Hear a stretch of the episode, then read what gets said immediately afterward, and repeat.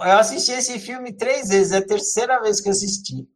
Primeira vez eu gostei, achei legal, assisti e falei, ah, que filme legal. Mas é muita coisa, né? E aí eu fiquei um tempo sem assistir.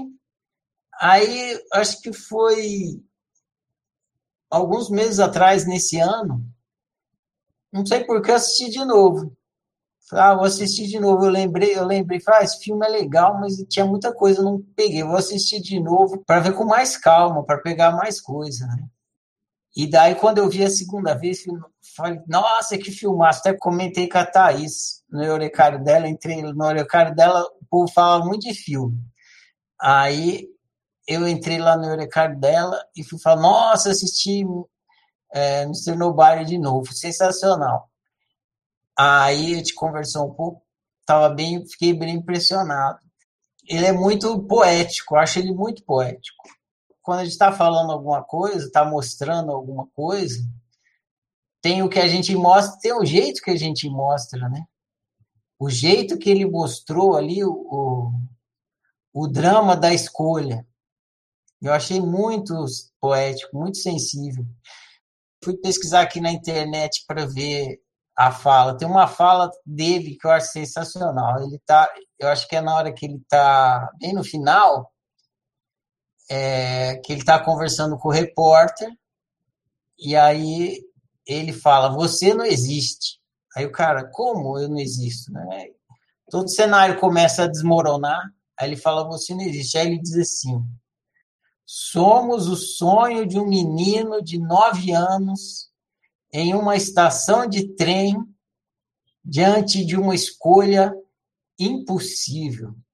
Nó, na hora que ele falou isso, eu, quando assisti a segunda vez, agora na terceira vez eu já lembrava que ele ia falar, mas na hora que eu vi a segunda vez, que eu não lembrava, falei, nossa, olha o que o cara falou, né? Um menino de nove anos numa estação de trem diante de uma escolha impossível. Quem já não teve nessa situação, né? Diante de uma escolha impossível. Eu costumo dizer que é fácil a gente escolher entre o bom e o ruim, o caro e o nulo, é? o, o vero e o falso, o bem e o mal. Agora é difícil escolher entre o bom e o melhor. que esse foi o drama do menino, né? Ele tinha que escolher ali entre o pai e a mãe. De vez em quando a gente pergunta assim para o pai da gente. Ele imagina a saia justa que os pais ficam, né? Quando a gente tem mais de um irmão, a gente fala: "Pai, você gosta mais de mim ou do meu irmão?" É mais ou menos isso, né? Que o drama que o pai fica. Imagina que o pai tivesse que escolher né, os pais tivessem que escolher entre um filho e outro. É uma escolha impossível, né? Então, às vezes, na nossa caminhada, tem momentos de escolhas impossíveis. Escolhas impossíveis, e ainda assim há que se escolher.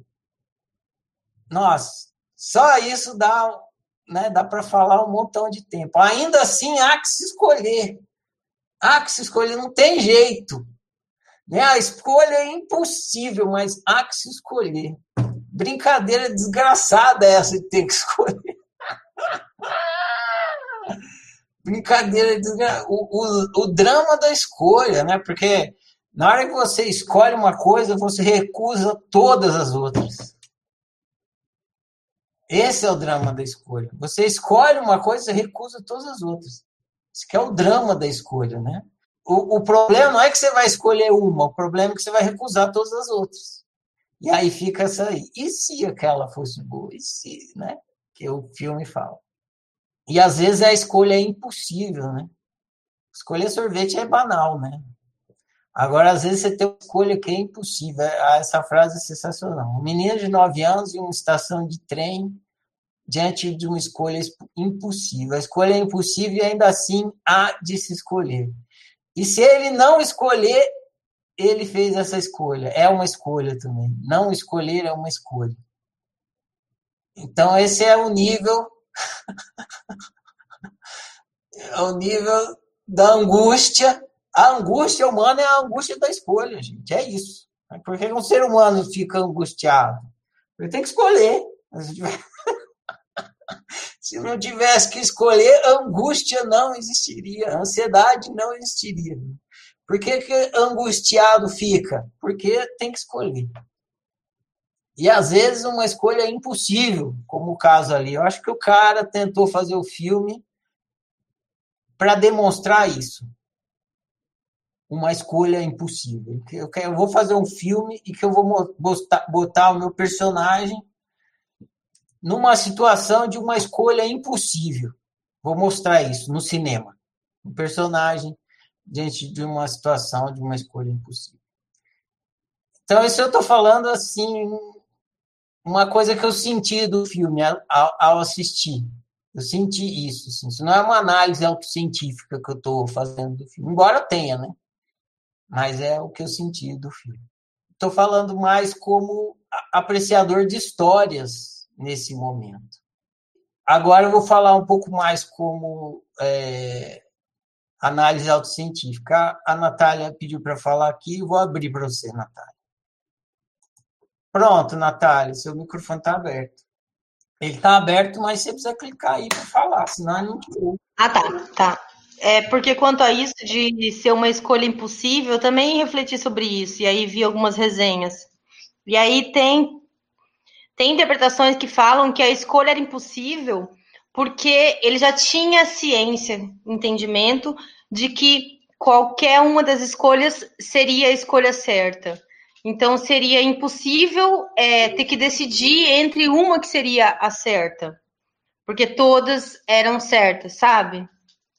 Tipo, é meio paradoxal assim, mas eu quis. É, mas a minha leitura não tem a ver com certo. Tá ligada qual era a escolha certa. Era impossível porque era dois desejos. Porque é o que eu falei. É fácil você escolher entre uma coisa desejada e uma indesejada. Tá tranquilo. Você vai para coisa desejada, fácil. A Ana, por exemplo, simboliza o amor fácil. Não tem erro. Então, quando você tem uma escolha desejada, que é explicitamente desejada e a outra é explicitamente indesejada, é fácil escolher. É isso que eu quero. Se eu estou sentado na mesa tem um prato de tofu e um prato de petit gâteau, não tem drama. Não, você acha que eu vou ficar com. Ah, não, deveria escolhido tofu, nem fudendo, né? Petit gâteau direto, né? Não vou ficar com crise de consciência que eu ignorei o tofu. Agora, se tem o petit gâteau e tem o creme de papai, que eu também adoro, eu vou ficar assim, e aí, hein? Será? Qual, né? Será que esse petit gâteau tá bom mesmo? Tá quentinho? Mas o creme de papai é bom também. Aí, entende? É, duas coisas desejadas tornam a escolha impossível. Então, ele desejava a mãe, desejava o pai. É dois amor fácil. E aí, e ele tinha que escolher. Então, eu acho que o lance da escolha é impossível, eu senti assim. Eu acho que ele quis mostrar isso. Quer replicar? Então vai. Daí, depois que você falar, eu vou para minha análise autocientífica. Pode falar. Não, não, só para falar que faz sentido mesmo. Entendi, o seu propósito é esse mesmo. É verdade mesmo, porque se fosse uma coisa fácil de escolher, mas era muito difícil. Entendi. É, por isso que ele usou a palavra impossível. Beleza. Agora, analisando assim como material de estudo o filme, o filme ele se encaixa em vários livros. O Jorge observou, ele se encaixa na questão da escolha, do livre clique. Ele encaixa na questão do destino, porque aí tem essa coisa aí, qual é a escolha certa, que teria a ver com o destino, né? E ele se encaixa também com a questão do tempo. Tem a ver com o livro Tic Tac. Eu até comecei a escrever minha resenha falando, ah, eu vou analisar esse filme falando sobre o tempo. Porque ele fala das linhas do tempo.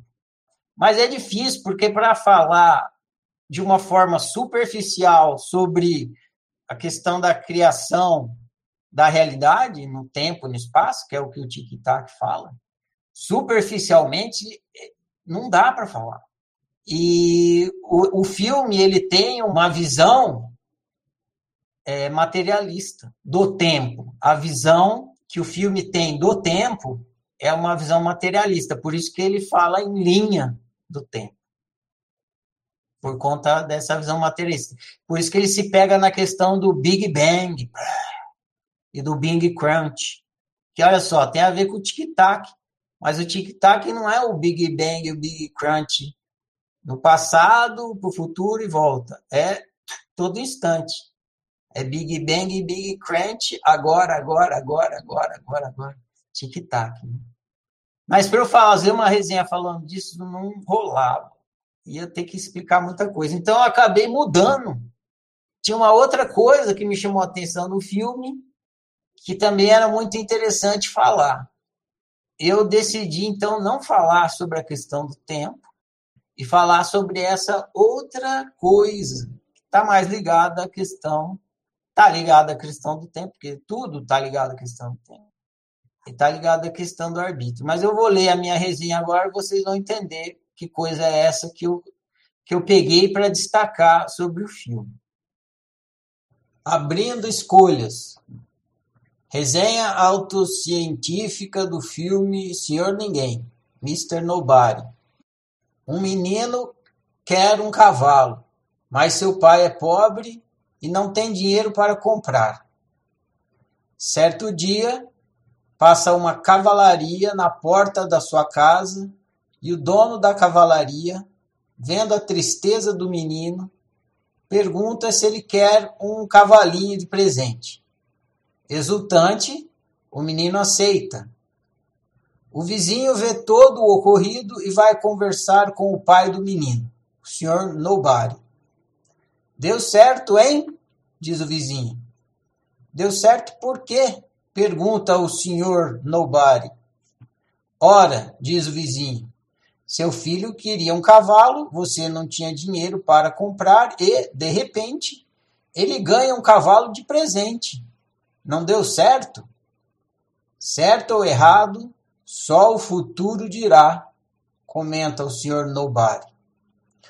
O menino cuida do cavalo com muito zelo. Quando o cavalinho cresce, pula a cerca e foge. Deu errado, hein? diz o vizinho. Errado por quê? pergunta o Sr. Nobari. Ora, diz o vizinho, seu filho ganha um cavalinho cuida dele até a fase adulta e o cavalo foge. Não deu errado? Certo ou errado, só o futuro dirá, repete o senhor Nobody. O tempo passa e um dia o cavalo perdido volta com uma manada de cavalos selvagens. O menino, agora um rapaz, consegue cercá-los e fica com todos eles. Deu certo, hein? Diz o vizinho. Deu certo por quê? pergunta o senhor Nobody. Ora, diz o vizinho, o cavalo do seu filho fugiu e voltou com um bando de cavalos selvagens. Não deu certo? Certo ou errado, só o futuro dirá, repete o senhor Nobody. O tempo passa e certo dia o rapaz está treinando um dos cavalos selvagens quando cai e quebra a perna. Deu errado, hein? Diz o vizinho. Errado por quê? Pergunta o senhor Nobari. Ora, diz o vizinho, seu filho foi treinar com um dos cavalos selvagens e quebrou a perna. Não deu errado? Certo ou errado, só o futuro dirá, repete o senhor Nobari. Dias depois, o país onde o senhor Nobari mora declara guerra ao país vizinho. Todos os jovens são convocados para a batalha menos o filho do senhor Nobari que está com a perna quebrada. Deu certo, hein? diz o vizinho. Deu certo por quê? pergunta o senhor Nobari. Ora, diz o vizinho, seu filho quebrou a perna e não foi convocado para a guerra. Ele está seguro em casa. Não deu certo? Certo ou errado, só o futuro dirá, repete o senhor Nobari. Eis o resumo da história do filme Senhor Ninguém. Eis o resumo da história de todos os filmes e livros sobre viagem no tempo que já foram escritos e de todos que serão escritos no futuro. Eis o resumo da sua história, da minha história e da história de todos os seres humanos que estão brincando de escolher e escrever uma história pessoal. Não existe escolha que tenha só prós. Não existe escolha que tenha só contras. Toda escolha vem cheia, lotada, abarrotada de desconhecidos prós e contras. Toda escolha é um livro fechado. Você escolhe pela capa, baseado no que sabe a priori e supondo que irá encontrar futuramente quando abrir o livro e começar a lê-lo.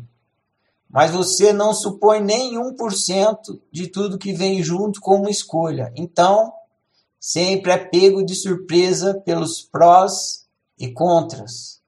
Por exemplo, quando você compra o carro dos seus sonhos, você não supõe que está comprando também o acidente de carro que irá matá-lo amanhã.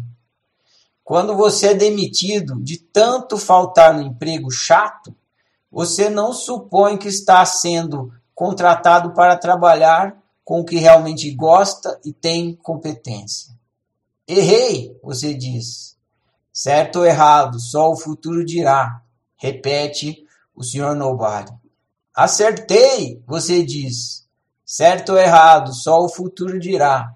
Repete o Sr. Nobody.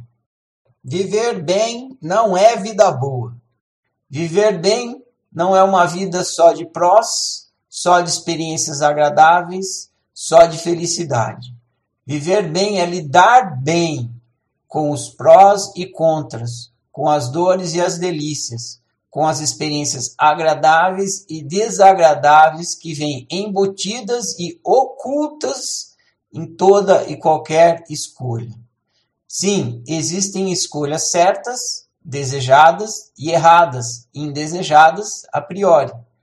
Mas tanto as escolhas que, após escolhidas, resultam em experiências agradáveis, certas, como as que resultam em experiências desagradáveis, erradas, te levam ao mesmo destino: viver cada vez mais em acordo com você. Escolhas erradas te ensinam sobre o que é certo para você. Escolhas certas te ensinam sobre o que é errado para você. E ambas, escolhas certas e erradas, trabalham incessantemente para o seu despertar consciencial e autorrealização. Fim da minha resenha.